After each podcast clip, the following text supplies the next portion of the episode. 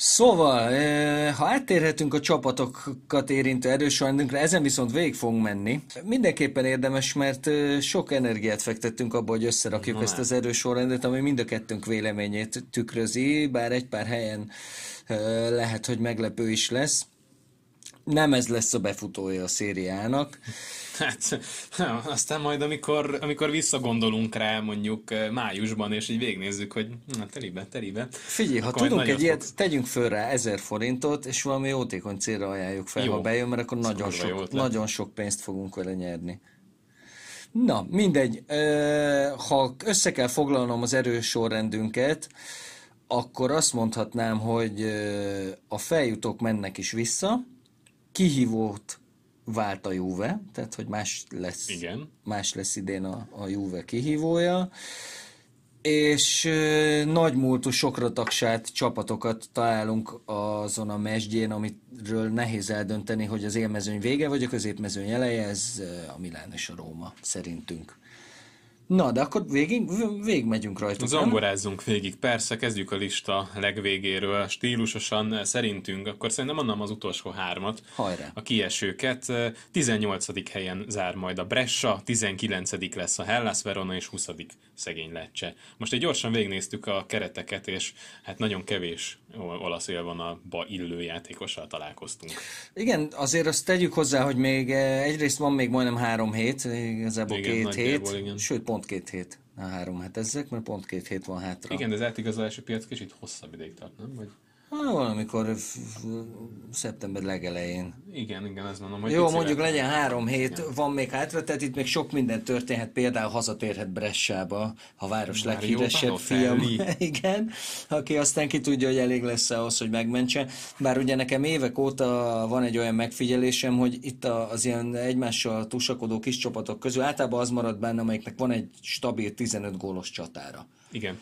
Mert hogy ugye ezeknek nincsen sok helyzete, ezeknek a csapatoknak jellemzően, és azokat a pontocskákat, azokat pont az ilyenekből lehet megszerezni, hogy van egy helyzetem, és azt jókor, azt bepofozom, és azzal megvan a pont. Igen, Belotelli érkezés egy picit variálhat itt a listán, mert, mert azt gondolom, hogyha meg lesz ez a stabilan tizenöt gólos csatára a Brescia-nek, és a Belotelliben talán picit több is van, de majd meglátjuk, hogy mennyire lesz kedve játszani, hogyha egyáltalán visszaigazol. Um, ak- akkor esetleg meg lehet a bentmaradás, de jelenlegi állapotokat figyelembe véve, most uh, augusztus tizenhatodikán vesszük fel ezt az adást, jelenleg nem látunk még bennük sem annyit. A Hellas Veronánál nálam az mindenképpen egy súlyosbító tényező, hogy Iván Juric az edző. Figyelj, annyira nem tudnak rosszak lenni, mint ö, nem ismerjük, szerintem öt éven belül másodszor esnek ki, ha jól számolom, és volt ebben egy olyan szezon is, amikor novemberre eldőlt, hogy, hogy akkor minden szembejövő lepofozta őket. De azért a Hellas Verona személyében egy, egy tradicionális, nagyobb bacska klubról beszélünk, egy egykori bajnok csapatról beszélünk. Úgyhogy, ja, és azt is tegyük hozzá, hogy, hogy az egyik legjobb szurkolótábor támogatja őket.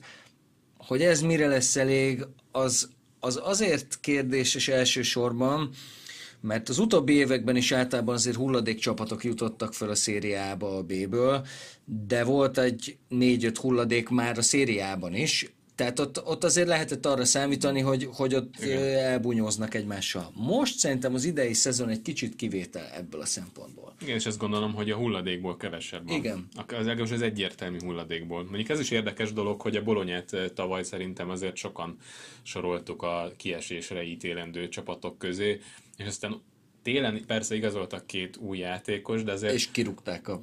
Pippót, igen, de kiderült, hogy ott, ott talán Pippó volt a leginkább a gátja annak, hogy az olasz élvonalban maradjon. Ezt a Bologna. Fáj neked kimondani? Nem. nem. Hát, hogyha... Csak a könycsepp miatt kérdezem, ami végig gördült az orcádon. Ja, nem, az a helyzet, hogy én végignéztem azt az évet, amikor a Milán edzője volt, és azok után így nem nagyon vannak illúzióim abban, hogy Inzaghiba étkézláb edző lesz még. Állítólag a velencei szurkolók szerették meg, hát ott, az, hogy az okay, ott valamennyire vállalhatóbb is volt. Egyébként az a szintje, másodosztály, harmadosztály, ah. hogyha a között kell ingázni, akkor azt megoldja. Abba a velencei stadionba el akarok menni egyszer. Ez, ez jó. És az bent, az nem ezében van Mesztrében, ez bent van Velencében. Ez rohadtul meg. Igen, ezt mondom, talán beszéltük is valamelyik adásban, de hogyha nem, akkor bocsánat. valamelyik adásban egy ment ki. Szóval, hogy ugye ott nagyon vicces, hogy minden egyes pályára kell egy mentőautót vinni, és ott az egy csónak. Igen. Nyilván. Igen. Más se lehetne megoldani. Mert hogy minden csónak. Igen. Amúgy. Így van. Ö, és akkor az utolsó helyre várjuk a Lecsét. Igen. Szerintem ezt sem nagyon kell hosszasan ecsetelni. Itt tényleg nem találtunk konkrétan olyan játékost, akiben bízni tudnánk, hogy megrúgja maga tíz gólját akár, és mondjuk a játékát azt nem ismerjük a Lecsének, mert hogyha kiderül, hogy tényleg egy ilyen, nem tudom, szárriféle zseni. Hát az illik hozzájuk. Igen, akkor ez a délolasság, amit mondani. Nem, nem, hanem én öreg vagyok, és én emlékszem az utolsó szezonra, amikor bent ja. voltak, és elárulom, hogy Quadrado Muriel volt a két széle. Igen, kétszések, és, és Zdenek Zéman egy nagyon durva négy-három-hármat tolt velük, szokás szerint fejetlenül izé, be a lovak közé a gyeplőt, és mentek előre, és úgy estek ki, hogy azt nem, nem tudom, hogy csontutolsók lettek, de az elég, hogy mínusz egy volt a gólkülönbség. Tehát lőttek kilencszázhetvenhét gólt, és kemény. kilencszázhetvenhatot kaptak mellé. Nagyon sok gólt lőttek, de védekezni nyilván nem tudtak se csapatszinten, se egyéni szinten, úgyhogy Ha, ha a Lecce ezt fogja hozni, akkor, akkor, akkor szuper lesz, mert ott ez egy jó hangulatú stadion, sok néző van, szeretik, ugye Púliának a bári kiesése óta nincsen csapata, mondjuk báriból nem fognak átjárni, szurkolni nekik nincs, a szétszentség. Nincs olyan nagy szercsi ott, igen. Igen, ott nincs nagy barátság. Viszont kalandos kedvű hallgatóink, akik szeretnék meccsre járni, azoknak mindenképpen a csizma sarkát javasoljuk, mert gyönyörű a környék, egyrészt.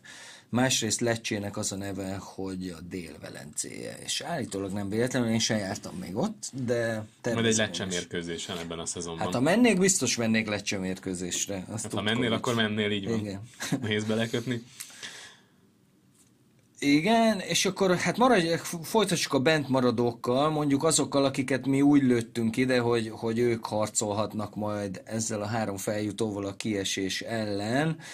Tehát a, a tizenöt, tizenhat, tizenhetedik helyre a Cagliari Parma Udinéze hármast tettük. Igen, most egy, egy picit sóhajtozunk azért ezen a listán. Nehéz egyébként itt Nagyon. elhelyezni a csapatokat, mert hogyha a tavalyi listára gondolunk, ott is talán nem tudom, kettő-három pont volt a különbség mondjuk a tizedik és a tizenhatodik között. Most hirtelenjében ezt nem tudom, de nem volt, nem volt sok, az egészen biztos. És most is benne van, hogy itt egy-egy pont fog majd dönteni. Um, hát a bentmaradásról szerintem nem, de arról, hogy... hogy Kicsit túltoltuk a Spát, nem? Talán. Igen, de ez a te javaslatod volt. Jól van, igen. Ezt beszéltük is egyébként, hogy a Spát azt... A petánya varázslat elködösítette a aha. látásomat. De hát most megy a Milánba, ugye? Úgyhogy... Nem menjek a Milánba, könyörgöm, nem menjünk. De ha van játékos, akit nem tudok elképzelni egy magas pressinggel, a támadó sorban az Petánya, mert ugye ahhoz kéne sebesség is a csatároktól, neki pedig az nem az erőssége. Nincs. Egy Petánya Lapadula kettőst, azt, azt kívánom oda. Azt nézném meg nagyon. De... Igen, túltoltuk a Spát, a tizenkettedik helyre tettük őket, de csak azért, mert nosztalgikus kedvünkben itt ö, megállapítottuk, hogy milyen jók voltak tavaly, és milyen jó volt nézni őket. A Szempliszi azért összerakta őket elég rendesen. Az egy, igen, ilyen Az a, tipikusan az a kis csapat, amelyiket így nem volt jó nézni, ellentétben mondjuk az Empolival, de nagyon tudták, hogy mit kell játszani. Nagyon tudatosan játszottak, és megvolt ez a tizenhat gólos támadójuk, és elég uh, hamar men- megcsinálták a bentmaradást szerintem. Meg, meg, nem voltak veszélyben. Meg a Spát nem lehetett, tehát ők, ők azért voltak jók, mert nem az volt, mert hogy ugye a masszívan bemaradó csapatok is előfordulnak, hogy elutaznak Torinóba, meg Milánóba úgy, hogy be lesz szarnak, és jó, kapjunk kötet, nem érdekel, majd a jövő héten meg kell verni a, nem tudom, a Cittadellát, és akkor az a fontos. A Spal nem ilyen volt. A Spal az neki ment, gigára ment. Tehát figyelj, megverték a Rómát, megverték a Juvét, megverték a... Ezt nem én csináltam, ugye? Nem. nem. Jó, szóval a nagy csapatokat is megverték, és ezért, ezért jó volt, tehát egy Spal meccset leültél nézni, mert sose tudtad, mi történik. Meg azért ezeket nem verték agyon annyira, úgyhogy lehet, nem, hogy, lehet, hogy a tizenkettedik hely túlzás, főleg elnézve a Cagliari tizenötödik helyét. Igen, igen. Én inkább azt mondom, hogy itt a Spát azért ebbe a kiesés ellen küzdő hármasba kéne sorolni. Ez ad lesz, igen. A tizenötödik hely környékére, úgyhogy itt akkor rögtön módosítunk egyet a listánkon. Ja. Cserélj helyet a Cagliarival, mit szólsz? Mert igen, a Cagliari ez meg... egy nagy ugrás a Cagliarinak, de megérdemelt. Hát Abszolút, tehát ott, ott meg hogyha megnézzük, hogy uh, ugye eleve már Naingolán visszatérése, az mondjuk egy szuper dolog, én az ilyeneket szeretem. Igen. Nem nagyon tudok mit hozzáfűzni. Abszolút, és ugye azért ő egy olyan játékos, aki, aki a top hatosba kívánkozik a képességei alapján. Hát igen. És, és most egy ilyen középcsapatban elképesztően hasznos lehet. Igen, mert még, még valakit igazolt a Cagliari, akit itt néztünk, akinek... Rog. Marco Rog, bizony. Na, ő például az a csávó, és ez, szerintem ez tipikusan egy olyan dolog, ami tökre eldöntheti a Cagliari egész szezonját. Mert Rogról, aztán a Nápol is nem véletlenül tartogatta ennyi ideig, biztos, hogy nagyon bíznak benne, és látják benne a potenciált. Ha most itt a Cagliariba kijön bele, akkor ez lehet egy gyönyörű idény is nekik. Az biztos. Igen, lehet, hogy a tizenkettedikkel is alul lőttük. Hogyha jól, ha beválik, igen, és mondjuk Pavoletti is hoz, Pavoletti, ugye? Igen, de hogy... Igen, igen, Cserrivel majd felváltva. Másikakben semmit nem látok. Egy jó megmozdulását nem láttam még. Na jól van, az majd egy másik kérdés lesz. Akkor megyünk följebb egy picit a listán. A Sassuolóval, a Genovával, ezek szerint a Cagliarival, és mondjuk a Bolonyával találkozunk itt a középmezőnyben. Igen, közép... hát itt zárul a, a tabella második fele, ugye? Igen. A Bolonyát tettük a tizenegyedik helyre. Egy... Én szerintem az reális is. Pláne, hogyha Mihályrovics bele tud vágni a munkába, mondjuk ez, ez nagy kérdés lehet, hogy velem mi lesz. Igen, itt nem csak, ugye, ahogy említetted is, itt nem a Bolonyával kapcsolatban ugye nem csak Mihályrovics érkezése, hanem azért a két téli igazolás is elég komolyat lökött ezen a csapaton. Más kérdés, hogy mondjuk Pulgár, aki egy kulcsszereplő volt, ő ugye a Fiorentinához ment, de én is azt gondolom, hogy ezt, ezt, ezt meg fogja ugorni a Bolonyát. Tehát nekik idén, ha Mihályrovics tudja vinni őket, akkor, akkor kiesési gondjaik biztosan nem lesznek. És te a Genovára gerjedtél rá. Én a Genovára nagyon, de Andráth Zoli miatt elsősorban. Uh-huh. Szerintem most, hogy megkapja az erősebb keretet, azért tudott jól igazolni a Genova. A rutin is megvan, azt azért néztük, hogy nem, nem sok fiatal van most a keretben. És hát vagy nagyon patent, fiatal. Vagy nagyon fiatal, vagy harminc fölött. Igen, igen. Szóval az, az jó lehet, meg segíthet. Hát egyrészt ugye kiesési gondjai nem szabad, hogy a Genovának legyenek. Másik kíváncsi leszek, hogy lesz-e megint egy olyan igazolás a Genovának, aki iránt mondjuk egy fél liga elcsingózni fog. Nem gondolom azt, hogy fél év után feltétlenül elviszik, mint tavaly Pionteket, de azért szokott lenni ott egy-egy olyan játékos, akire úgy, úgy akár olcsón jutottak hozzá, és felépítik rövid idő alatt. Hát ugye Simeone volt Piontek előtt a centerük, tehát hogy... Igen? Igen, Simeone. Simeone, hát onnan vitte a Fiorentina. Igazad van. Bolond az van. Hát persze. Ö, igen, meg hát számtalan játékos. Ugye a, a Genoa teljesen méltatlanul ahhoz, hogy a legidősebb olasz futballklubról beszélünk, ugye, és egy, egy abszolút gigászi futballklubról beszélünk. A történelmét tekintve valójában hosszú-hosszú évek óta a milánói klubok parkoló pályájaként üzemel. Ugye nagyon sok játékost parkoltat ott korábban is. Igen. Hogy csak egyet mondjunk, ugye a világverő Inter, Thiago Mottát és... Militót. És de így van, Militót is onnan pattintottál. De hát azért itt voltak még jó játékosok rajtuk kívül is bőven. Igen, Gasperini alatt tudott eljutni a Genova odáig, hogy ott azért picit meg is firkált a kölcsönjátékosokkal, felturbozott Genovát, a két milánóit. Bizony. És ö, csak hogy az említés szintén, a tizennegyedik helyezett Sassuolo az egy nagyon furcsa képződmény továbbra is. Én sem hiszem azt, hogy, hogy nekik kiesési gondjaik lesznek, de azért azt, azt, azt egy, egy magát topligának valló és oda pozícionáló bajnokságban nagyon rossz látni, hogy egy háromezer lakosú falunak a csapata a tök üres modenai stadionban szerencsétlenkedik, azt nekem úgy nem tetszik. Igen. Hát mondjuk a szerencsétlenkedikkel lehet vitatkozni. Igen, meg. Igen, persze. Meg én amúgy bírtam is őket, meg a fúrógépes csávónak ez a, az ötlete, hogy hogy hívják amúgy? Szenzi? Szenzi? Szenzi a tulajdonos? Szenzi. Ugye ő a... Most hirtelen akartam mondani a cégnevet, meg amúgy se fizetnek nekünk, úgyhogy ma így van. Nem, nem, bocs, az a, az a stadion, nem, hanem a... Ah, mindegy, ilyen kis szerszemgép... Ja.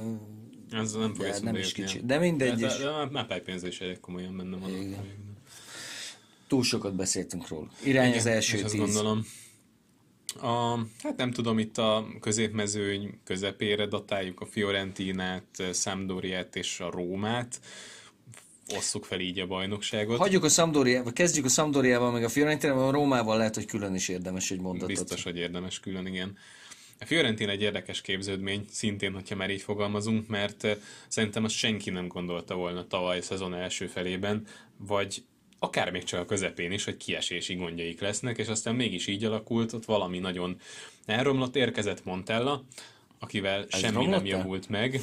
De hát nem, mert ugye már Piolival se nagyon mentek, és aztán Montellával még inkább beszakadt ez a projekt. Egyébként említettem, hogy Montelláról fogunk majd beszélni a Fiorentina kapcsán. Ez egy érdekes kérdés, tulajdonképpen egy ilyen edzőmentő év. Mert az utolsó három és fél küldetés az bukás volt. Sorban a Sampdoria, Milán, a Sevilla, és ugye a fél bukás az a tavalyi nulla egész huszonöt meccsenként szerzett pont, amit a Fiorentinával hozott, és azt hiszem az egy döntetlen mentette meg a, őket, amit az utolsó fordulóban értek el, talán még egy döntetlen volt előtte, de nem nyert meccset a visszatérése után. És egyébként Montelláról azt mondják, hogy neki különösen fontos az, hogy ő kezdje meg a felkészülést a csapattal, akkor tud hatékonyan együtt dolgozni, és ez a beugró szerepkör ez nem megy neki. Így bukott a Sampnál is, így bukott a Sevillánál is, és a Fiorentinánál sem nagyon ment. A Milános időszakáról már beszéltünk a, az első podcastünkben, azt érdemes meghallgatni, vagy érdemes odapörgetni. Öm, ott sem volt teljesen tiszta a kép, de most minden adott. Megkapta a játékosokat, akiket kért, ugye Pulgár érkezéséről már beszéltünk, Badei is visszatért, egy nagyon vicces túra, ugye lejárt a szerződése Firenzében, elment a Lációhoz, majd a Láció eladta pénzért a Fiorentinának, úgyhogy... Úgyhogy amúgy nem sokat tett a hát Láció sikeréért sem. Nem, szóval ez egy érdekes projekt. Én azt nem gondolom... az volt, hogy Lucas Leiva megsérült, és akkor rohadt gyorsan kellett valaki, és nem akkor őt... szippantották be. Nem, nem, nem őt szerintem akarták eredetileg is, csak ugye ez volt érdekes, hogy ugye őt eleve második, nem, mondjuk azt hiszem, még az elején kezdő volt, csak aztán nem hozta uh-huh. azt a szintet, mint Leiva, uh-huh. és aztán amikor Leiva megsérült, akkor Badei is. Aha, úgyhogy igen, ha, igen, akkor ott az volt egy lyuk a középpályán, hát azt igen. a szerepet mondjuk sem töltött. Mondjuk pár nagymágus. Igen. De ezt a, a, a Wolfsos igazolásokból is láthatjuk. Ez nagyon kemény volt. Na mindegy, majd ha odaérünk a Lációhoz. Ja, utána kéne nézni, hogy ez pontosan hogyan is történt, mert itt az adatokból nem biztos, hogy ez, ez lejön. Na tényleg majd, amikor a Lációhoz érünk, akkor... Ja, ott is nem fogjuk tudni addig nem sem. Nem fogjuk tudni, de csak majd, majd nem mindig, hogy mi, miről van szó pontosan. A Fiorentinához egyetlen gondolat, az nagyon-nagyon-nagyon furcsa nekem, és még ugye nem beszéltünk róla tényként, hogy... hogy kézet meg tudták tartani eddig. Ez egy kimondott cél volt, meg ott ugye ne felejtsük, hogy új tulajdonosok vannak ah. most a Fiorentinánál, meglátjuk, hogy ez mennyiben fogja befolyásolni a, akár az anyagi helyzetüket, akár a, a, a klub profilját, mert itt az utolsó két-három évben egyértelműen ráálltak arra, hogy szerezzenek olcsón fiatal tehetségeket, és aztán majd próbálják őket eladni drágán. Egyelőre ez annyira nem jött be, mert hogy nyilván, hogyha ennyire gyengén szerepel egy klub, akkor nehéz növelni egy játékos értékét, még akkor is, hogyha ennyire, ennyire jó. De, kézzel... de látod, hogy Veretúért veszek, verekedett hát mindenki, pedig Veretúnál van, még ennek a hulladék Fiorentinának is van öt jobb futballistája. Hát minimum. Hát, ja. És, és még... ezért nem kis klubok, tehát a Róma és a Milán versengett érte. Igen. Ez az a fajta vereség, aminek az ember örül. Hogyha Milán szurkoló, mert... Jó, olyan kérdezzük a rómaiakat. Igen. Sampdoria? Sampdoriában szerintem maximum Di Francesco miatt bízunk, mert hogy ott is végignéztük a keretet, azért kicsit húztuk a szánkat, hogy itt, itt sem nagyon találunk olyan játékosokat, mert nagyon bíznánk. Ugye Quagliarella lehet nagy kérdés, azt a szintet biztos nem hozza, amit tavaly, de mondjuk egy jó tizenöt-tizenhat gólos szezon így is benne van, és a kérdés az, hogy felnő valaki mellé, mert valahogy azokat a gólokat, amik tavaly kimaradtak, azokat pótolni kellene. Ugye azt se felejtsük, hogy a Sampdoriát az utóbbi két-három évben stabilan beállt ide a kilencedik-tizedik hely környékére Gianpaolóval. Biztos alapok vannak, és ugyan egy-egy játékos mindig távozott, de a scouting rendszere kifejezetten jó a Sampdoriának. Igen. Igen.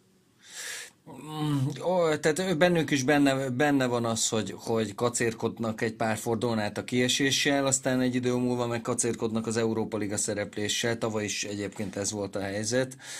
De azért az, hogy, hogy a Sampdoria egyértelműen az élmezőny, vagy hát a középmezőny elején betartozott, a Quagliarella rengeteg góljának volt köszönhető, aki azért most már harmincnyolc idén, jól mondom? még több is van. Ne, nem is tudom. Mindegy, éve. Amúgy nem, nem, az, hogy, hogy sérülés nélkül véghozta az idényt, ez és kemény. Így az... Azt, na hát mindegy, most a kilencedik helyre tettük, de ebből akár följebb nem, de lejjebb azért, azért lehet sok minden. Lejjebb, igen. Lejjebb lehet sok minden. És akkor megérkeztünk a nyolcadik helyhez, a Rómához, amit úgy érzem, hogy már magyaráznunk kell, hiszen a nyolcadik helyhez azért semmiképp sem nevezhető sikernek. Nem, finoman szólva sem, pláne mondjuk a Róma esetében, ahol mondjuk két évvel ezelőtt még bé el elődöntőben voltak, most pedig az Európa Liga helyekért sem nagyon fognak küzdeni az előrejelzésünk alapján, de ahogyan már többször utaltunk rá, nem nagyon tudjuk megmondani, hogy a rómaiaknál mi a cél, hova szeretnének eljutni. Lesz majd egy stadionprojekt, nyilván a játékos keret átalakítását részben ezzel is lehet magyarázni, csak közben meg nyilván nem szabadna besüllyedni a középmezőnyben, mint ahogyan jelenleg nagyon sok jel utal arra, hogy így fog történni. Igen, és az igazolásokat megnézzük, ugye a, idén a tavalyi Rómából már azért nehéz fajsúlyos távozókra rábökni, de mondjuk De Rossi az feltétlenül, aki ugye góllal kezdte egyébként a Bokába. Láttad, milyen szép gólt fejjel? És amúgy vereséggel. Kiestek, hát tizenegyesekkel kiestek a kupából otthon, az mondjuk gondolom, hogy nem esett annyira jól.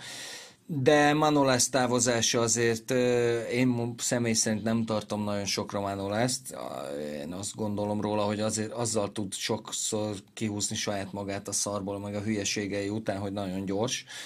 De mondjuk az ő távozása az biztos, hogy, hogy érzékenyen érinti a csapatot, és ugye még nincs vége a, az átigazolási szezonnak. Te lehetnek távozók? Az hát mondjuk Dzsékót több, többen is nézegetik. Hát aztán ki tudja, hogy, hogy komolyak-e az Ikárdit illető szándékok egyáltalán. Hát Ikárdi szerintem oda nem megy.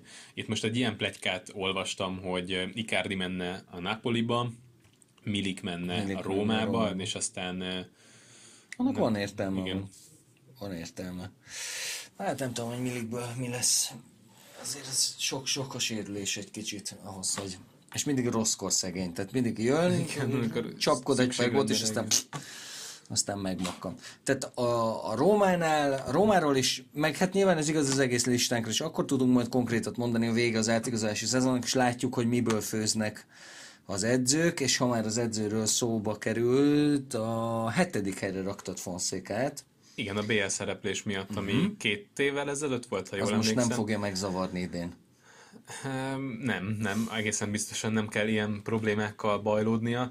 Minden esetre ott nagyon meggyőző volt, ahogyan játszottak a Napoli ellen. Arra emlékszem, hogy nagyjából egy ilyen hatvan percen keresztül köpni nyelni nem tudott Szári arra a pressingre, amit kapott, és hát olvastam egy hosszabb elemzést arról a mérkőzésről. Elég részletesen levezették, hogy milyen okos húzásokkal tereltek ki gyakorlatilag a szélre a Napoli játékát, ahol azért kevésbé érezték otthonosan magukat, illetve nagyon be tudták szűkíteni Inszínjének a szerepkörét, tehát folyton három ember gyűrűjében találta magát, és erre nem nagyon tudott lépni Sarri, aztán persze a hazai pályán megcsapkodták elég rendesen a Shakhtárt, viszont hogy az utolsó fordulóban legyőzte a Manchester City B-t a, a Shakhtar, és akkor így kiejtették a Napolit. És ha jól emlékszem, akkor abban az évben az a... utolsó forduló volt? Nem, az egyenes kieséses volt a, a City. Nem? nem, nem, nem, nem. A City abban az évben a Monakótól kapott ki egy csodás mérkőzésen.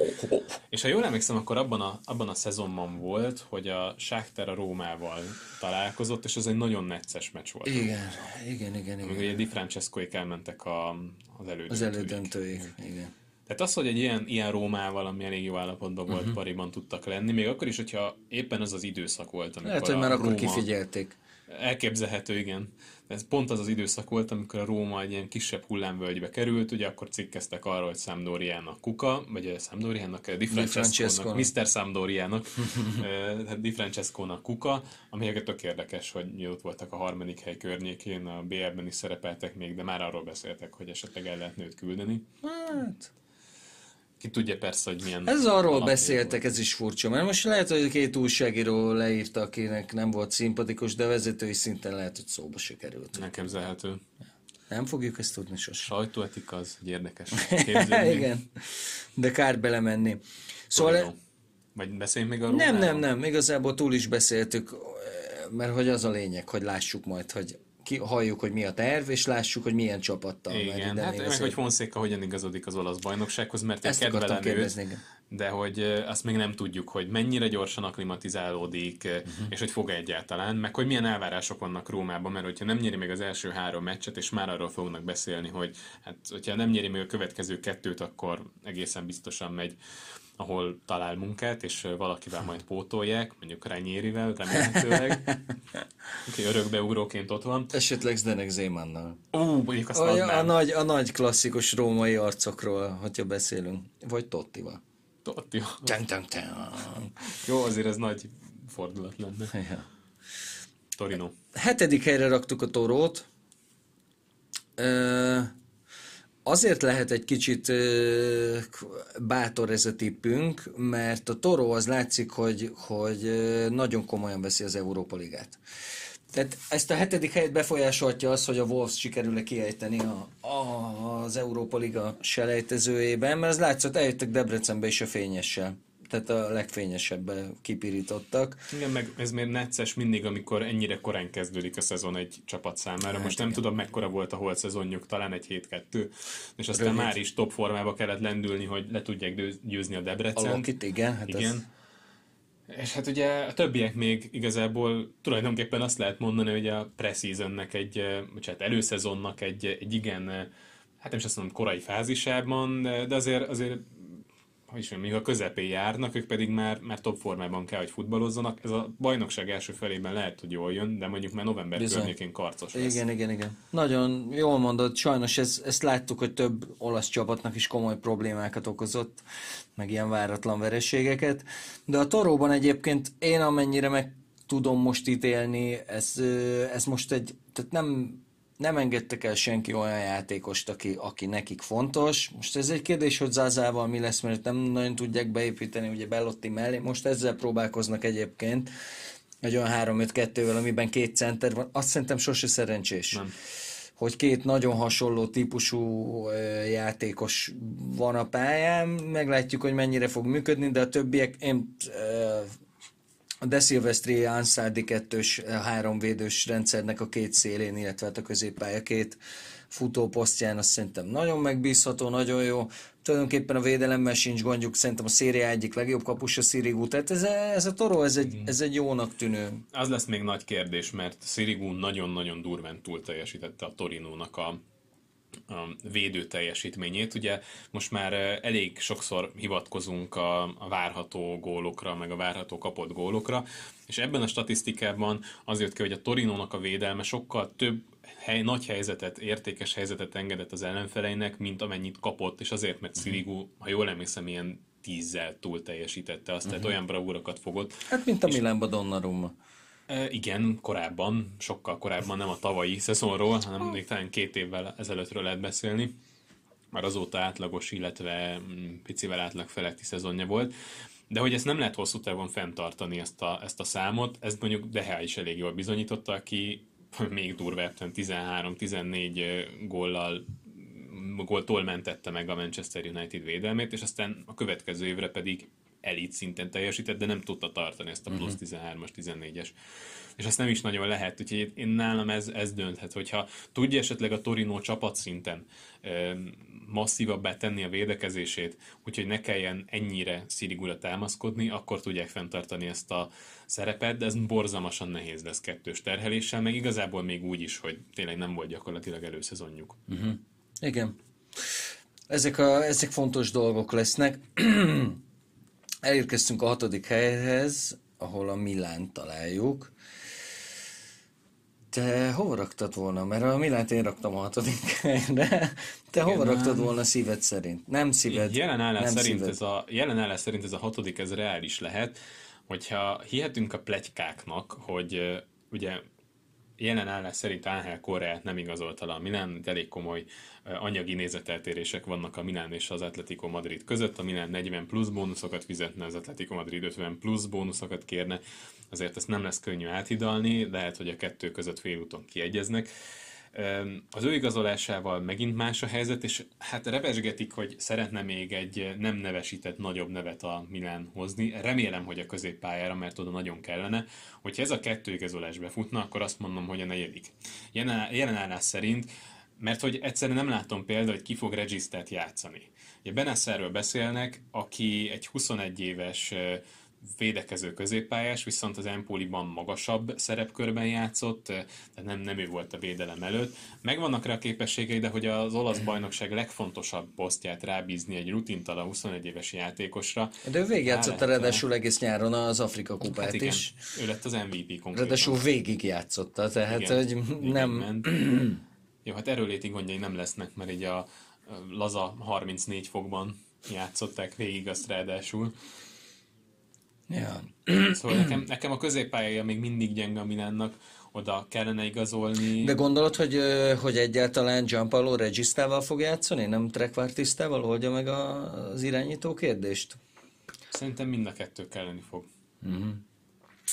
Kell egy mélységirányító, aki a labdakihozataloknál segít, meg aki egy biztosan passzoló aha. játékos, pláne, hogy ezért egy... Ez azért egy, lehet Kessy, nem? Tehát ezt eljátszok ezt. Kessével nekem az a bajom, hogy egy elég pontatlan játékos tud lenni, hogyha nagyon-nagyon alapokra bízod rá, mondjuk, hogy tényleg a mellettet három méter elő játékos, az passzolja oda, akkor jó. De amikor már az van, hogy kockáztatni kell, akkor nagyon pontatlan tud lenni, és nekem a játék intelligenciájával azért vannak uh-huh. fenntartásaim, tehát őt sem nagyon helyett. Jó, de fiatal még nagyon. Kis szerinted, szerinted beletanul a... Ebbe a az posztba. Okosságba. Igen, nem akartam így foglalkozni, de hogy lesz-e szebb a játékra.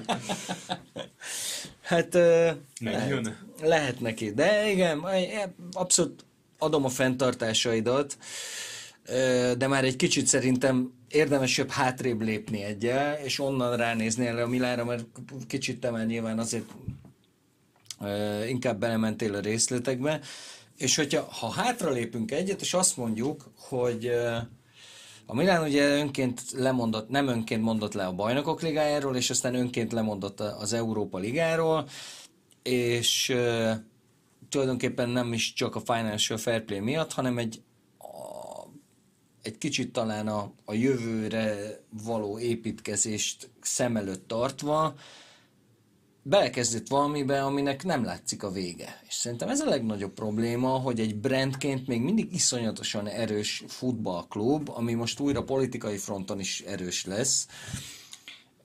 De el kell mondani, hát az, azért a nyolcvanas évektől kezdve az, hogy Silvio Berlusconi Milán szurkoló volt, ja.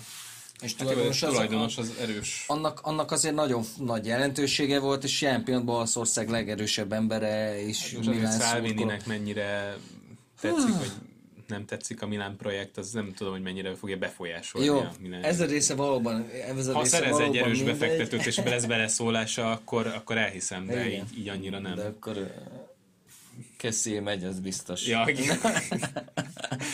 visszahajóztatják. Nem, így van, van nem az afrikai futballisták a kedvencei szávének, de hát mindegy. Pláne mondjuk szerintem Kessy pont menekül státuszban érkezett Olaszországba. Igen? Hát én úgy tudom, de lehet, hogy összekeverem valakivel, akit nem is szedett össze az Atalanta, de, de úgy rémlik, hogy igen.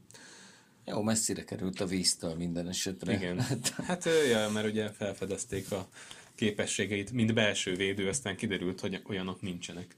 Mert ahhoz már intelligencia kéne tényleg, mint játékintelligencia, ember nem tudom milyen. Szóval, tehát nekem az a problémám ezzel az egésszel, hogy a Milán azt mondja, hogy oké, okay, akkor most rendbe tesszük a könyvelést, mit tudom, és akkor lerakjuk az alapjait egy csapatnak, amelyik majd mondjuk két-három év múlva majd valamit csinál. És én ezt nem látom. Én ezt nem látom, hogy ez, hogy ez hova tart ez a dolog, mert ezek, akiket igazol a Milán, akiket tárgyal a Milán, oké, korrel egy kicsit más eset, de ezek középszerű futballisták. Sőt, a mostani keretnek a fele is középszerű futballista. Így van, töltelékek.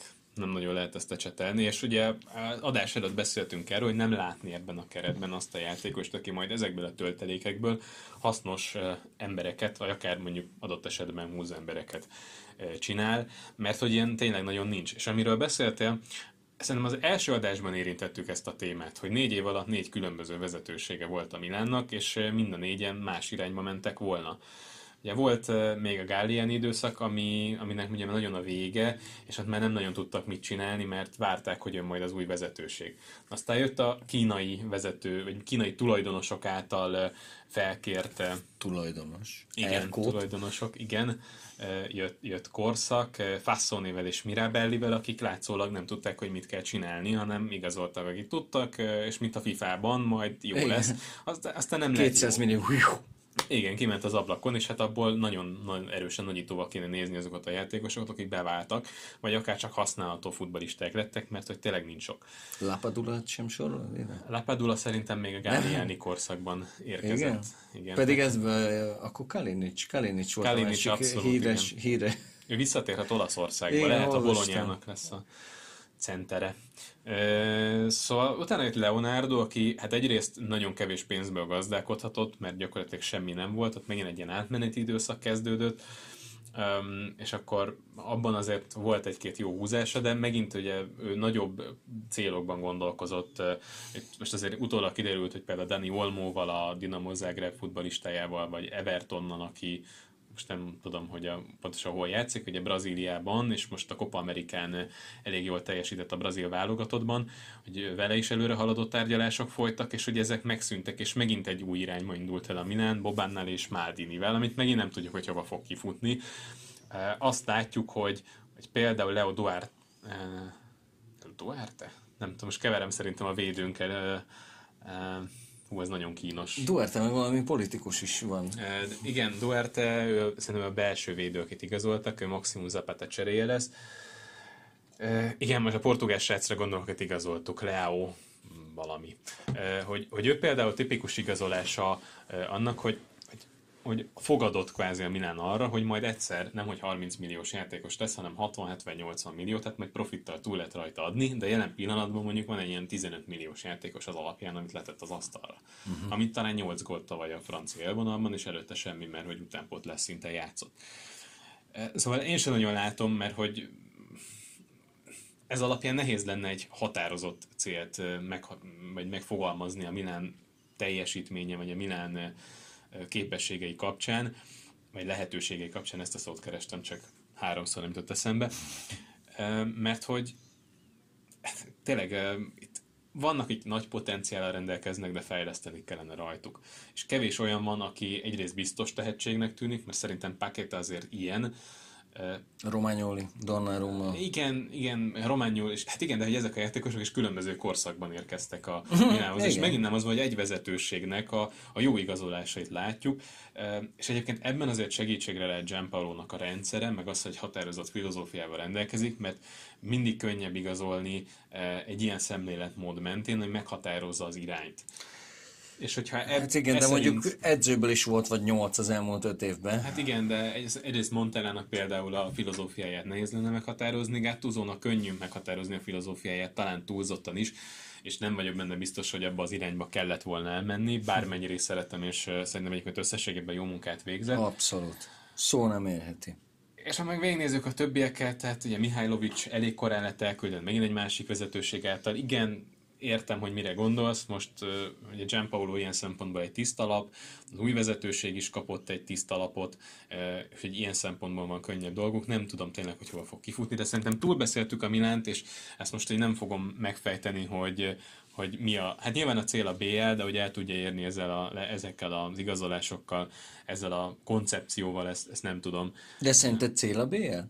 Egyértelműen. Uh-huh. Hát a Milánnak nem lehet igen. más a célja, igen. anyagi szempontból sem, mert hogy erről is beszéltünk az első adásban, egy darabig el lehet adni még azt, hogy a Milán nagy csapat, amíg a brand kitart, de mondjuk, hogyha tíz éven keresztül nincsen bajnokok ligája indulás, akkor még beszélhetünk arról, hogy a Milán nagy csapat. Igen. Szerintem nem. És már most is hajlok a felé, hogy Olaszországban egy, egy középcsapat, aminek erős a múltja, viszont, viszont jövője nem nagyon látszik, hogy mi lesz. Ez nagyon sok múlik egyébként az amerikai tulajdonosokon is, hogy itt tényleg csak egy ilyen értékteremtés a cél, hogy a brandet egy picit felhúzzák és eladhatóbbá tegyék, hogy, hogy stabil legyen az anyagi háttér, és hogy ilyen célok vannak, vagy, vagy hogy nem tudom, nagyobb, nagyobb merészebb célok, és hogy úgy gondolkoznak abban, hogy akkor lehetne igazán nagy pénzért eladni a Milánt, hogyha mondjuk bé el bekerülne, vagy, vagy adott esetben jól szerepelne a bé el-ben. Hm. Szerintem beszéljünk most már a top ötös helyezettekről is, mert nagyon kiszaladtunk a tervezett időből. Pont rájuk lesz kevesebb időnk. Igen, de ki, kitárgyaltuk a top öt edzőt, és nagyjából érintjük, úgy látom. Igen. A helyzetüket nagyjából érintettük. A negyedik, ötödik helyen, így nem, akkor kezdjük, maradjunk, ez most már érdemes kettészedni. Az Atalantát hoztuk az ötödik helyre, amivel kapcsolatban te feltetted azt a kérdést, hogy a kétfrontos hogy fogják bírni, és az Európa Liga kétfrontost rohadt jól bírták. Hát nem, azért érezhető volt a visszaesés, a hetedikek lettek a bajnokságban abban az évben. Hát, de az igen, még gyönyörű volt. Gyönyörű, tehát az... igen, na de hát most ugye bé er-ről van szó, talán azóta egy picit erősödött is a, a bajnokság, én nem vagyok benne biztos, de tehát picit sikerült mélyíteni a keretet, és ugye erős beszéltünk, hogy Zapata távozik-e, nem távozik, hogyha nem távozik, akkor azt gondolom, hogy az ötödik hely reális lehet, mert például Muriel ilyen szempontból nagyon hasznos kiegészítő ember lehet, több poszton bevethető, és hát azt is tudjuk, hogy Gianpaolo rendszerében, Gianpaolo Gasperini rendszerében fáradok. Gasperini rendszerében azért elég hálás feladat támadóként játszani. Bizony. Igen, én, én látom bennük, és pont azért, mert az Atalanta, főleg Gasperini alatt bármilyen, bármi történt ezzel a csapattal, azt majd mindig megoldották. Télen ment el tőlük Gagliardini, Gagliardini aztán elment Conti, Conti Kessy. Aztán Kessy, és mentek el folyamatosan. Aztán ugye Kessy volt egy időszak, amikor az Afrika kupa volt télen, és akkor arra, arra is elment, és majd megoldották. Megoldották mindenkinek a hiányát, mindenkinek a pótlását, hozták sorra a játékosokat, és majd belenyúltak, tehát bevált, bevált mindenki. Most amikor uh, Gagliardini, nem, amikor Kessy elment, akkor Froilert felhozták. Ki a tököm tudta, hogy kicsoda Reto, Renault, valamilyen furcsa keresztneve van. Freuler. Ki sem merem mondani, igen. És milyen rohadt jó játékos menet közben. Ő is, és nem csak ő, hanem, hanem nem is. Krisztánt, amikor Krisztánt elment, akkor hozták Freulert. Tehát, hogy, hogy megoldották ezeket a problémákat is, szerintem egy nagyon-nagyon jó Európa Liga menetelést produkáltak. Ugye az a, az a Dortmund elleni kiesés, az valami rettenetes fájdalmat okozott nekem, ugye egy kapus hibán estek ki. Úgyhogy a két meccs alapján egyértelműen ők voltak a jobb csapat. Most idén valószínűleg nem lesz ilyen, ugye ötödik kalap. Várjunk azért azzal, mert a harmadik helyez elcsíp, meglátjuk, hogy hogyan, milyen lesz a sorsolás, de a harmadik helyet én elcsíphetőnek tartom, mert komolyan veszik. Ha, igen. Az Európa Ligát is komolyan vették, és szerintem a bé el-t is komolyan fogják, és ez a rendszer, amivel Gasperini rendelkezik, ez okozhat meglepetéseket. Amikor is nyilván szarrá fogják elemezni, de okozhat meglepetéseket, és azt láttuk tavaly is, hogy Zoxo nélkül kiteszi a kezdőket a csapatból, csak azért, hogy az európai kupaszereplésre pihentethessen játékosokat, és nem is működtek rosszul, mert például, a, ha jól emlékszem, a Róma elleni három-hármas őszi mérkőzésüket, azt majd, hogy nem egy B-kerettel Gomezék nélkül, igen, vagy legalábbis a kezdőben nem szerepelt, tehát hogy kulcsemberek nélkül játszották le, és így voltak pariban, játszottak egy pazar meccset a Rómában, ami viszont ugye a legerősebb felállásában igen, pályára. Az vicces volt, amúgy. Ja. A bé el-ben szerintem nem fognak szerepelni jövőre, az nagyon meglepne, hogyha egymás követő két évben bejutnának. Hát viszont... főleg így, hogy még idén bé el-ben szerepelnek. Igen. Tehát hogyha csak neki futhatnának a bajnokságnak kopasz seggel, akkor azt úgy... nem tartanám elképzelhetetlennek, de ugye itt már, itt már, ahogy eddig is az Atalantával kapcsolatban mindig az is kérdés volt, hogy a többiek hogy szerepelnek, tehát hogy kikkel kell versenyezni azért a bé el helyért. Én arra büszke vagyok, hogy már tavaly a, a, még tél volt, de már tavaszodott, amikor én már mantráztam, hogy Atalanta, Atalanta, Atalanta, hogy oda fognak érni. És ugye az is csak azért volt kérdés, mert ugye kaptak egy rohadt nagy pofont az év elején, akkor Köbenháven ellen igen, kiestek tizenegyesekkel, és akkor utána ott szeptemberben nem is nyertek meccset, az egy kicsit megfogta a csapatot. Neked ott se játszottak rosszul, az volt érdekes, igen, hogy a mérkőzés meg, több szépen helyzetet alakítottak ki, meg, meg ott volt, a kapu előtt voltak bizonytalanok, uh-huh. Egyébként Zapatának a megérkezése, aki nagyjából novembertől kezdte el termelni a gólokat, na az, az volt a fordulópont. Igen. Az mondjuk persze nem, nem árt, ha van egy ilyen centered, ami mindent belő. Ja, a negyedik helyre a Lációt tettük, ami egy kicsit, tehát ott elgondolkodtunk, hogy az első hármat mind a ketten úgy gondoltuk, hogy az elég egyértelmű, és a negyedik helyezetten elég sokat beszélgettünk, hogy, hogy kit tegyünk oda, és talán saját magunkat is kicsit meglepve a Lációra voksoltunk. A Lációra igen, és hát elsősorban Simone Inzaghi miatt. És nem a, nem a fantasztikus lációs igazolások miatt voltunk nagyon biztosak abban, hogy, hogy egyrészt az élmezőnyben lesznek, másrészt a bé el-ért is harcban lehetnek. A, amiről viszont nem beszéltünk itt adás előtt, az az, hogy mondjuk Immobile formája mennyiben befolyásolhatja, mert tavaly neki sem volt nagy éve, és uh, még a biztosnak tűnő zicsereket is elrontotta, mondjuk egy olyan időszak után... Gólszámba vállalható volt azért. Tehát vállalható a, volt, nagyon sok... mert nagyon jól kerül helyzetbe, jó a rendszer is, csak ugye az a korábbi időszak, amikor szinte minden helyzetből uh, szórta a gólokat, az nem jött be, és már biztosnak tűnő zicsereket is elhibázott. Sokat, igen. Úgyhogy az ő formajavulása az elengedhetetlen ehhez, illetve az, hogy valaki felnőjön mellé, mert ugye korábban például Luis Alberto, Alberto. Alberto, nem tudom, érőztem. Alberto. ö, hát vagy még inkább Correa. És Correa, így van. Aki viszont szerintem a tavalyi szezon egyik legnagyobb felfedezetje volt, az már talán nem is kérdés, hogy ő, ő hát ő neki kellene lennie az ilyen sperhegyének a, a Láció támadásainak, mert az minden az a csávó. Gyors, jól érkezik a kapu elé, ügyes a labdával, jól lő tizenhatoson kívülről, tehát hogy tényleg a teljes csomag megvan. Ő lehet az, és hogyha ő feljön, akkor, akkor lesz negyedik a Láció, hogyha ő és Immobile megtalálják egymást a pályán, sőt, ő lesz majd az, akit nagyon sok pénzért elad jövő nyáron. Pare. Nem kizárt, sőt. Lehet, hogy érte többet kapnak majd, mint mondjuk Milinković-Savićért. Hát igen, na most már ez még itt a kérdés például velük kapcsolatban, hogy ő marad-e. Én nem, azt gondolom, nem. hogy elmerodjant állat, aki nyolcvan milliót kifizet. Egyrészt érte. Meg ezek az elmerodjant állatok, ahogyan fogalmaztál, vagy kiköltekeztek, vagy már el is fogytak. Mert ugye az angol piacra lehetett volna gondolni, ott már bezárult, tehát onnan nem fognak vásárolni. Um, Ugye nyilván ilyen Real Madrid-Barca tengelyben lehetne gondolkozni, mert nem fognak középpályást vásárolni. Tehát Paris Saint-Germain még lehet. Szerintem ők se. Hát Leonardo-nak nem fog... lesz esze. Pláne, hogyha mondjuk bezsákolnak egy-két középpályást, vagy a Madridtól, vagy a Barszától Neymar üzletten keresztül, akkor ott nem is feltétlenül lesz szükségünkre. Tehát, hogy szerintem nincs egyszerűen kérő, úgyhogy ugye marad a Lációban. Uh-huh. Hm. Nem tudom, hogy ez csalódása amúgy. Láció szurkolóknak. Mert én emlékszem, mondjuk egy évvel ezelőtt, kicsivel többen, mondjuk szeptember végén már őt anyázták a szurkolók transzparenseken, hogy takarodj cigány, meg nem tudom én, tehát meg, meg Luis Albertót. Igen, Albertót. Őket kettő, őket szemelték ki. Minden okuk meg volt rá egyébként, mert Luis Albertónak a, a tavaly előtti szezonja az egészen brilliáns volt.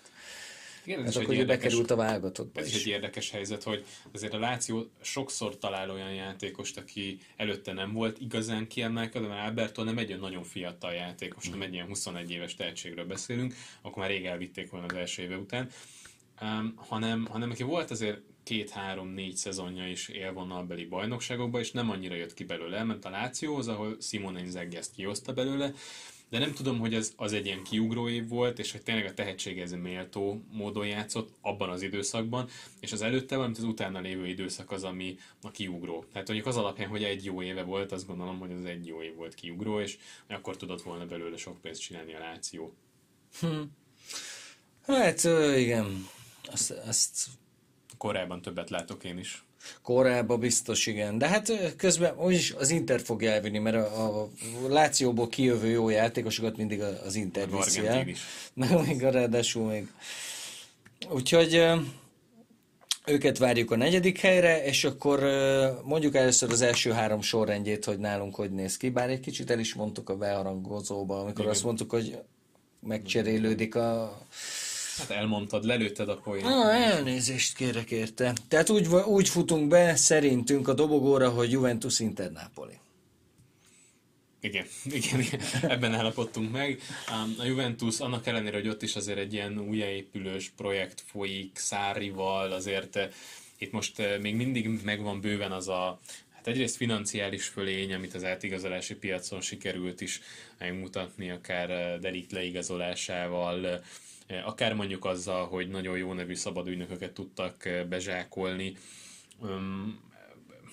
Van még azért egy-két kérdőjel. Leginkább neked mi a legnagyobb? Hát Sarri. Sarri. Amit beszéltünk, hogy Sarrinak nagyon ki kellene most bújnia a bőréből, mert az, hogy a Juventusnál kitalál egy kezdőcsapatot, az nagyon szép dolog lesz. Mondjuk már egy, az se könnyű. Nem könnyű, így van, azért mondom, hogy ez egy szép dolog, szép és nemes feladat előtt áll, de majd utána rotálni ezeket a játékosokat, azt muszáj lesz. Itt nem engedheti meg. Egyrészt azért, mert Ronaldo már azért benne van a korban alaposan, tehát őt mindenképpen rá kell venni arra, hogy azért néhány meccset kihagyjon, mert mondjuk a Brescia ellen nem biztos, hogy feltétlenül szükséges lesz az ő játéka. És ez nem lesz egy könnyű feladat rábeszélni Ronaldót arra, hogy hagyjon ki meccseket. Na meg hát egy ekkora keretnél elengedhetetlen az, hogy, hogy a második, harmadik vonalbeli játékosok is lehetőséget kapjanak, mert hogy ők is jók, és az a keret és ez az öltözőnek az egyensúlyen fenntartásához is elengedhetetlen. Bölcs dolgokat mondtál. Még egy dolog van, amit mindenképpen hozzá kell tenni. A Juve elég gyorsan letudta az átigazolási szezonnak a vásárlós részét. Most még, hát én borzasztóan tartok tőle, hogy Ikárdi sztori még nincs lejátszva, főleg, hogyha Mandzukic valóban euh, kiköt a Bayern Münchennél, de ettől függetlenül is most már azért elsősorban azt gondolom, hogy a, a távozók túl nagy a keret. Furcsa módon egyébként maga Szári nyilatkozta ezt, hogy van hét középpályás, ami a bánatot csinálja, nem, nem, nem kell neki ennyi. Lána ő ránéz, és, és esélye magát. Hogy használom őket? Nem, nem elég, hogy van egy csere, van négy csere, hát ez valami elképesztő. Tehát itt okosan, okosan kell Páraticséknak működni, mert van, aki tehát például azt gondolom, hogy Bentancur nagyon keveset játszana most az idei szezonban, viszont abban nagyon sok van abban a srácban, úgyhogy őt olyan helyre kell adni, ami jó csapat is, jó játszik. Hát igen, a Milán az biztos örülne neki, de ott van Matuidi, ott van Kedira, ki állítólag. Kedirát valamiért minden edző szereti, de csak az edzők szeretik. Szerintem anyukája se szereti. Az edzők, az edzők imádják Kedirát, nem tudom miért. Én látom egyébként az erényet, én csináltam ilyet, azért jó élőben meccset nézni, mert nem azt nézed, amit a kameraman mutat neked, hanem amit akarsz. Én csináltam azt, hogy figyeltem Kedirát végig, és tényleg rettenetesen okos, meg így nagyon érzi a futballt, csak...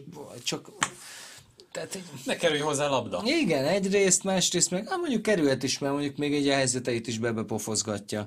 De amúgy egy, egy bé el győzelemre hajtó, meg így mindent megnyerni akaró csapatban talán Szemi Kedirának már kétezer-tizenkilencben nincs csere. Csere maximum.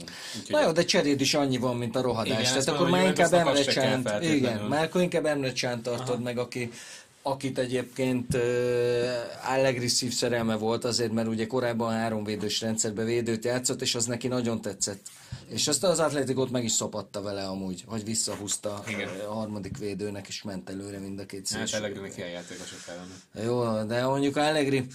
Na jó, azért Allegri hiányozni fog. Hova, hova, hova tennéd ezen a listán? Hát veszek az első helyre. Ugye, hogy én is? Igen. Na hát igen. Na mindegy, szóval a Juvéról is egyelőre azért nagyon nehéz, hiszen nem látjuk még a végleges keretet sem. Az biztos, hogy, hogy a fókusz az eltolódik, és már nem a széria az a legfontosabb, mint ahogy szerintem tavaly sem. Ez nem biztos, hogy Szári a legfőbb eszköz, de erről majd szerintem nyissunk egy másik adást, jó. És beszéljünk egy kicsit még az Inter és a Napoli helyzetéről. Az Intert azt, azt gondolom, hogy elsősorban Antonio Conte miatt érezzük esélyesnek arra, hogy a második helyre odaérhetnek. Sok mindent írtak és mondtak az Interről ebben az átigazolási szezonban, ugye Conte érkezése óta, de szerintem a, a, ha a problémák felől közelítjük meg ezt a dolgot, mert ez azért látszik, tehát ez egy, ez egy jó edző, egy nyertes figura, egy olyan, akivel tényleg győzni lehet, tudod, hogy mit várhatsz tőle, tehát hogy nagyon, egy ilyen nagyon kaotikus időszak után egy olyan fajta állandóságot hoz az Interhez, ami, amire nagyon nagy szükségük volt, de ezt tudja mindenki. A problémák felüli megközelítést viszont ö, átadnám neked a szót, mert szerintem az, az a legfontosabb, amit te mondtál. Hát ö, igen, a, az az adás, amit a fióknak ö, készítettünk a különböző technikai problémák miatt, az ö, hát ö, azt szerintem elég hosszasan érintette ezt a kérdést. Nagyjából egy ilyen negyed órát beszélgettünk arról, hogy ugye távozott Perisic és Naingolán, ez már biztos, és valószínűleg Ikárdi is távozni fog, több mint valószínű, igen, mert hogy túlértékes az, hogy a padon maradjon, Conténak meg nem kell, tehát ez egy ilyen kibékíthetetlen ellentét, de hogy alapvetően a kreatív emberek kerültek ki, akik, akik mondjuk fel, de igen, nem biztos, hogy a legmegbízhatóbb játékosok voltak akár taktikai szempontból, viszont tőlük lehetett váratlanra számítani. Mondjuk Ikárditól különösen, hogyha a kapu elé keveredett, akkor azért az mondjuk nem volt annyira váratlan, mert általában gólt szerzett. Általában a kapu előtt volt. Igen, igen. Én azt hiszem, Conténak ez volt az egyik legfőbb baja vele, hogy őt nem fogod rávenni pressingre, nem fogod rávenni brusztolásra, ő ott áll és kapja a labdát, beveri. Ez egy értékes tulajdonság. De azt hiszem, hogy Ikárdinak ez, ez, egy, ez egy nagy hátránya. Sokat gondolkoztam azon, hogy miért van ő még az Interben, és hogy most, amikor el lehet vinni, akkor miért nem állnak sorban érte a csapatok, akár a Real Madrid, ahol még a karaktere talán bele is illett volna.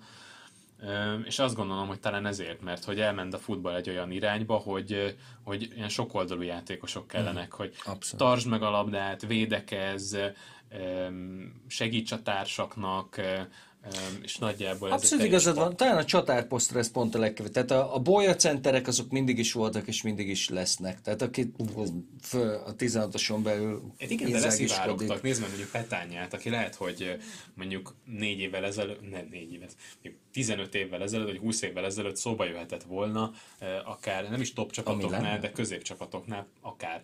Nekem Milán nem is volt ennek akkor a kultusza. De azért, azért voltak olyan csapatok, akik ilyen bolyacenterrel játszottak. Nem volt kultusza, mondjuk a bolyacenter, az értelmező szótárban Filippo Inzaghi van a bolyacenternek a, a, a, a szócikke mellett. Nem, nem, bolyacenter alatt én azt értem, aki fizikálisan is erős, aha. És csak az van, hogy így fejelgeti a labdákat középen, aha. Adott esetben ráíveled a labdát, és akkor befejeli. Aha.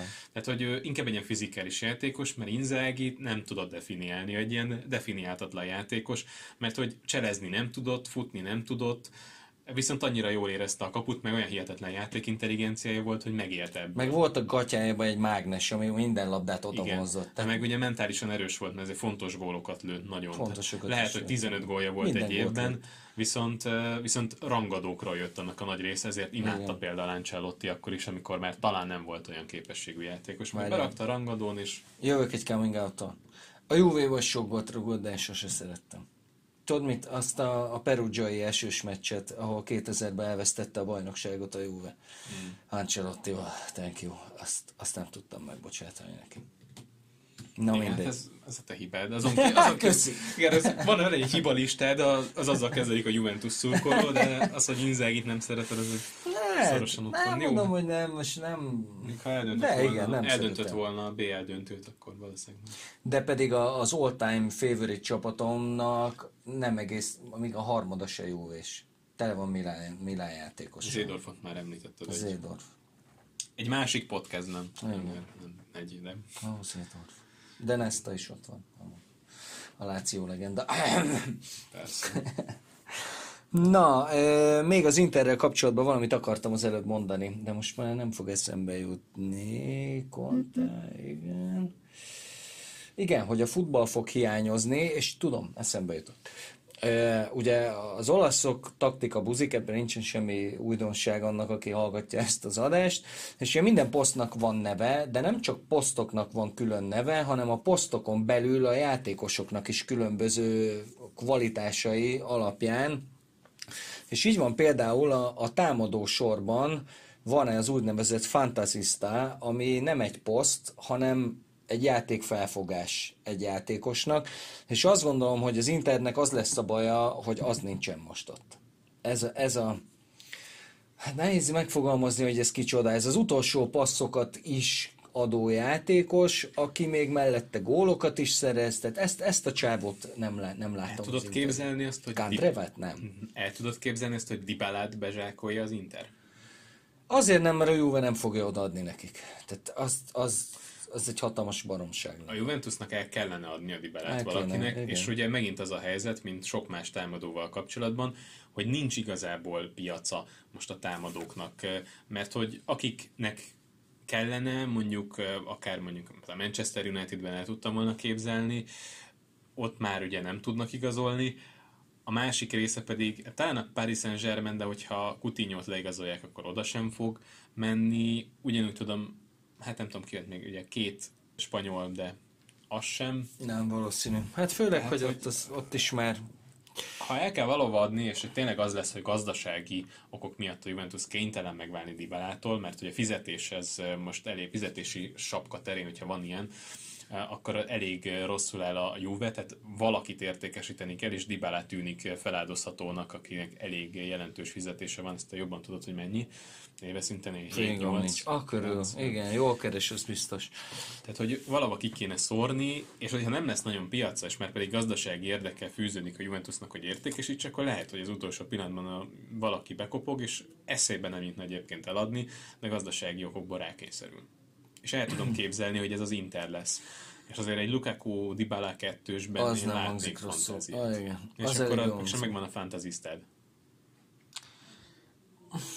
Nem tudom elképzelni, tehát a Juve azért racionálisabban mozog a piacon is, azért látjuk, hogy most is, amikor egyébként a világpénzét is hajlamos elkölteni a játékosokra, hát az utóbbi években Higuain kilencvenhat millió, Ronaldo száztíz millió, most nyolcvan millió Delikt ért, tehát ha kell, sokat is fizet játékosokért, de azért a végignézzük, minden évben jöttek ingyen is olyan játékosok, akik a kezdőben jöttek, tehát nem nyolcadik csere, Fregoli ember, idén is azért a, a, a A nagy igazolások közül azért Rabiot és Ramsey mind a kettő ingyen érkezett, Buffont ingyen hozta vissza Juve, ez azért már helyből nem hangzik rosszul. Tehát, hogy megvan az a fajta egyrészt visszafogottság, másrészt ö, valamilyen szinten üzleti szellemi gomára, mennyire a top futballban ez bármilyen szinten is értelmezhető.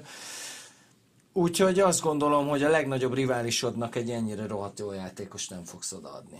Én ezt nem, nem gondolnám.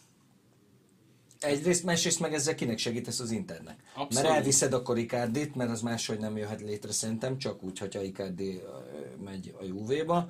Elviszed Ikárdit, akivel nem tud mit csinálni, már pénzt se tud belőle sokat kiszedni, mert mindenki tudja, hogy létszám feletti lett. Ikárdi szerintem pont az imént említett okok miatt nem megy, tehát azt nem tudom elképzelni, hogy legyen egy ilyen csere, hogy Icardi egyik irányba, Dybala a másik irányba, mert hogy a, ha Juventusnak el kell adni a Dybalát, akkor nem vehet egy még drágább játékost, mert mm. hogy Icardi valószínűleg még többet keresne, most ilyen kilenc millió eurót írnak a lehetséges Nápo, nápolis igazolása kapcsán, tehát ott, ott, ott ez szerintem, és emiatt nem félnék Icarditól, vagyis ez nagyon furcsa húzás lenne, hogyha ha Dybalát beáldoznák Ikárdért, úgyhogy anyagilag nem jöttek ki belőle jól. Hát de még ha mellé elpasszolod Kedirát, elpasszolod eh, Bonucci-t, aki kurva sokat keres, főleg az értékéhez képest, szó van arról, hogy Rugánit is, eh, tehát hogy egy pár játékost elpötyögtetsz, mégis mindegyik ilyen, még az ilyen perememberek is két-két és fél három milliókat keresnek, már három, háladsz hármat és megvan Icardi fizetése. Főleg, hogyha Dybaláival nem kell számolni. Sok szerencsét mondjuk ahhoz, hogy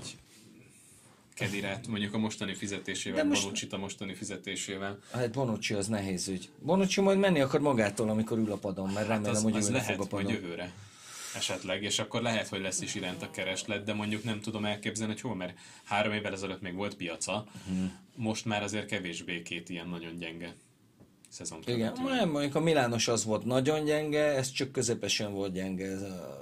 de mondjuk gyenge volt ez is, na, igen.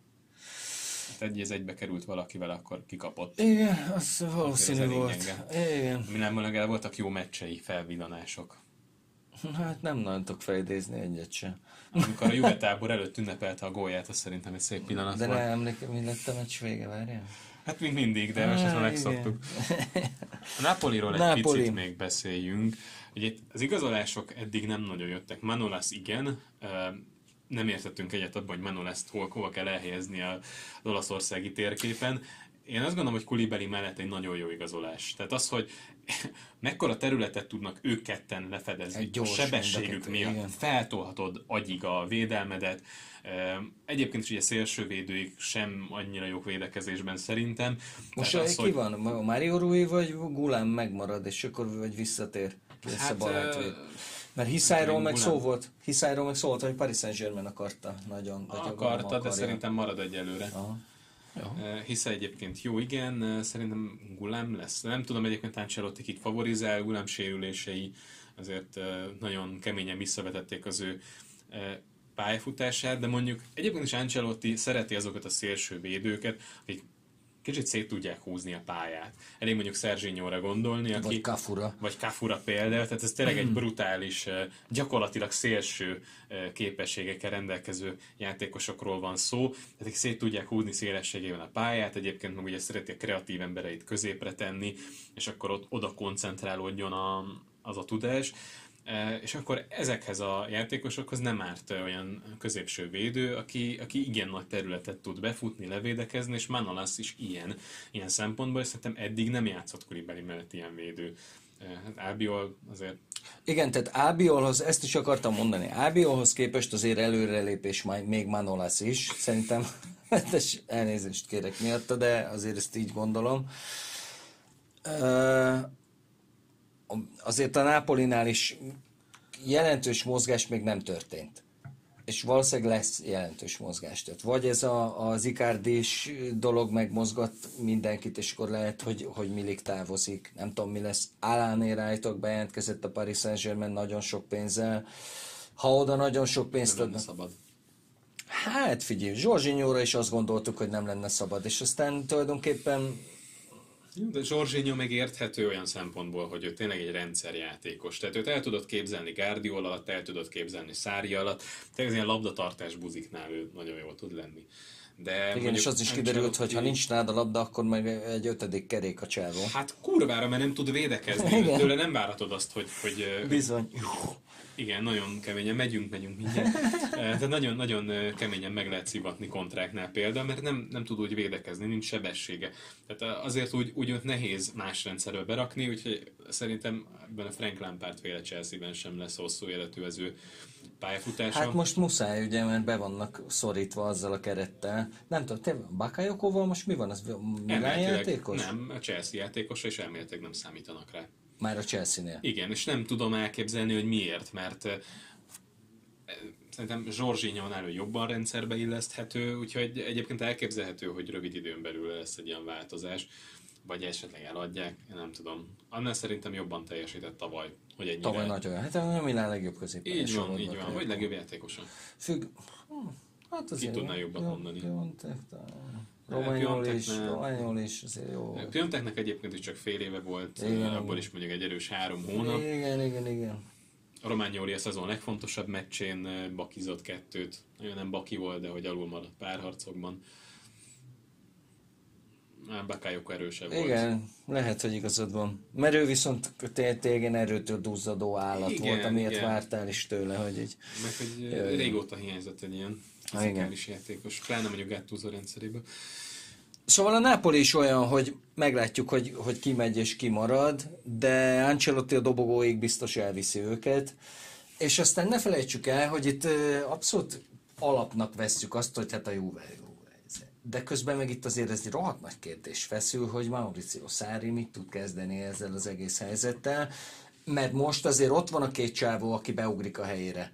Két jó edzővel, jó kerettel, jó lehetőségekkel rendelkező összeszokott a Nápoli, mondjuk az Inter nyilván most tanulgatják egy darabig majd ezt a dolgot, ezért se gondolom az Intert esélyesnek, de ez most egy olyan év, amikor, amikor hiába tűnik úgy, hogy aztán ott a paripa, páncél, fegyver, minden a Juve kezében, azért Sarri az egy liability mindenképpen. De hány pont kell szerinted a bajnoki cím megnyeréséhez? Hát, hát ha Juvét kell megverni, és a Juve pontszámát kérdezed, akkor nem tudok rá válaszolni. Jó. Jó, hogy így felvezetted. De ez a nyolcvanöt ponttal meg lehet nyerni. Nem feltétlen kell most az ilyen előző évek rekord pontszámaira gondolni. Szerintem nyolcvanöt pont elégséges lehet, és azért azt ezzel a kerettel még úgy is, hogy ezért sok új változó van, illene hozni a Juvénak. Ah, igen. Inkább azt mondom, nem is a pontszámokat, azt mondanám, hogy, hogy négyszer kaphatsz ki egy bajnokságban. Jó, de hát ugye van ez a, ez nem, nem is egy nem feltételezés, hanem ez egy tény, hogy nem tudom, hogy ember emlékezet óta nem volt olyan bajnok, aki öt vereséget hát szenvedett. Ő az utolsó, jó, kétezer, de hát az még... kétezer-hat. Igen, de hát jó, de az sem volt. Negyedik lett az Inter. Igen, igen, igen, tehát hogy az se igaz, ez is csak statisztika, de igen. Egyrészt a legjobb védelem kell, hát ez érdekes az kérdés. Biztos. Ez érdekes kérdés. Általában a legjobb védelem nyeri a bajnokságot, illetve aki öt vereséget szenved, az elcsúszhat a... Valószínűleg igen. Hát a legjobb védelem szerintem azért nem tudom, tehát például szerintem a, a, a legjobb középső védő párosa tavaly az Internek volt. Azért ez a Skriniar Döfrej kettős, az elég bitang. Most meg a legjobb triójuk lesz. Igen, Godin azért nem akárki, igen. Tehát az, az jól, néz, jól nézott ki. De Csáki Csabi barátommal, nagy Inter szurkolóval dumáltunk, és azt mondja, hogy az Internél három védővel nem is emlékszik, hogy valaha egyáltalán bárki. Jó, oké, Herrera. Amennyiben az nem igen, a három védősnek igen, számít igen. az a védelem. De ő neki, tehát ő, ő tart, tart tőle, de mondjuk kincstári pessimizmus ez, ami nyilván indokolt az utóbbi éveket elnézve az Internél. Na, meglátjuk. Hát igen, ezt a mentalitást, ezt, azt hiszem, hogy át tudom érezni. Na, egy utolsó kérdés. Ki lesz a gólkirály? Oh, Bizony, jó, ez, ezért fogósabb, hát nem Lukaku. Azt, abban elég biztos vagyok. Hmm, ez érdekes kérdés. Kellett volna mondanom előtt, hogy gondolkodj rajta, hogy nem most kell. Nem, azt mondom, hogy Zapata. Hogyha marad az Atalantában, akkor bezsákolja, mert ugye tavaly novembertől kezdte el ipari mennyiségben termelni a gólokat. Most azt mondom, hogy hamarabb belejön, nem fog minden meccsen rugni egyet, vagy négyet, de, de hogy bele fog jönni, és, és egy ilyen huszonöt-huszonhat gól lesz a termése a bé el mellett is. Nálad ki lenne a győztes? Én azt mondom, Ikárdi lesz a gólkirály. És melyik csapatnak? Azt, azt nem tudom. Nem. Azt nem tudom, de az bárhova az... megy, Ikárdi be lesz rágva. Azt tuti. Meg most ez, ez egy ilyen, ez egy ilyen tisztalapos lehetőség lesz neki. Tök mindegy, hogy Napoli, Róma, Juve, ez biztos, hogy ez lesz. Főleg ha, hát, ha a Juvéba kell, én ezt nem, nem is gondolni sem merek rá. És hogyha nem a Juvéba megy, és elmegy az Interből, akkor az a gólmennyiség, amit ő termelni fog, bajnok esélyes csinálhat-e abból a csapatból, ahol menni fog? Mert hogy itt szerintem nagyon sok nem jött szóba, Rómában nem tudom elképzelni most. Hát pénz van ott rá, tehát ott uh, valójában. Jó, de igen, én se tudom, tehát nem levallana erre a Rómára, meg se Ikárdira, hát, hogy erre a projektre egyre bólintanak. Okay. Hát de miért lehet, hogy Vanda bírja a Rómát? Hát az lehet. Jó, mondjuk ő dönt, kétségtelen. Hát szebb, mint Milánó, az biztos. Mondjuk Verona is szebb, mint Milánó, meg bármi szebb, úgyhogy... Igen. Hát a Milánóban az a jó, hogy nem kell nagyon messzire menni, hogy szép városokat láss. Így van. Nem tudom, hogy ez pont egy városi legenda, hogy Pirlo például Bergámóban lakott és onnan járt be edzésekre, amit abszolút meg tudok érteni én, és hogyha Milánban futballoznék, azt egy, Bergámóban laknék inkább. Egy valami miatt nem gondolom ezt, a tetves autópályakapuk miatt, amik miatt horrorisztikus be és kijutni Milánóból. És szerinted... anyagi gondjai voltak ilyen szempontból? Nem, de helikopterrel biztos nem járt. És a kocsival jársz, tök mindegy, hogy százmilliós Verda van a segged alatt, vagy egy Trabant, akkor is rohadsz a sorba az autópályakapuján. Ja, hát kicsikben. Úgyhogy ráadásul ugye sokan használják Malpensa, ugye pont a Malpensa másik mm, oldal, igen. mint Bergamo, és Bergámóból azért elég nagy a bejáró forgalom. Hát jó, mondjuk az. Még azt is el lehet képzelni, Berlusconi kölcsön adta egy-két játékosnak a helikoptert. El tudom képzelni. A következő podcastban elmesélem majd a, a Schumacher Monzás, Ferraris autópályakapus sztorit, amit egy e, sokszoros magyar vágatott röplabdázó mesélt nekem. Szemtanúként? Nem beszéltük meg, de akkor lett egy ilyen következő részt tartom, mert tök jó egyébként, ezt minden adásban kéne valami ilyesmit. Tényleg ezzel kell kezdenem. Hú, meg kell kérdeznem a kántort, hogy elmondhatom-e. Na jó, kiderítjük. Ez volt a La Regista Podcast harmadik része, azért harmadik, mert hogy ketté vágjuk ezt a mai adást. Most részben kivágom. Ez volt a La Regista. Okay. Ez volt a La Regista Podcast harmadik része. Köszönjük, hogy velünk tartottatok. Hamarosan ismét jelentkezünk. Szevasztok. Sziasztok.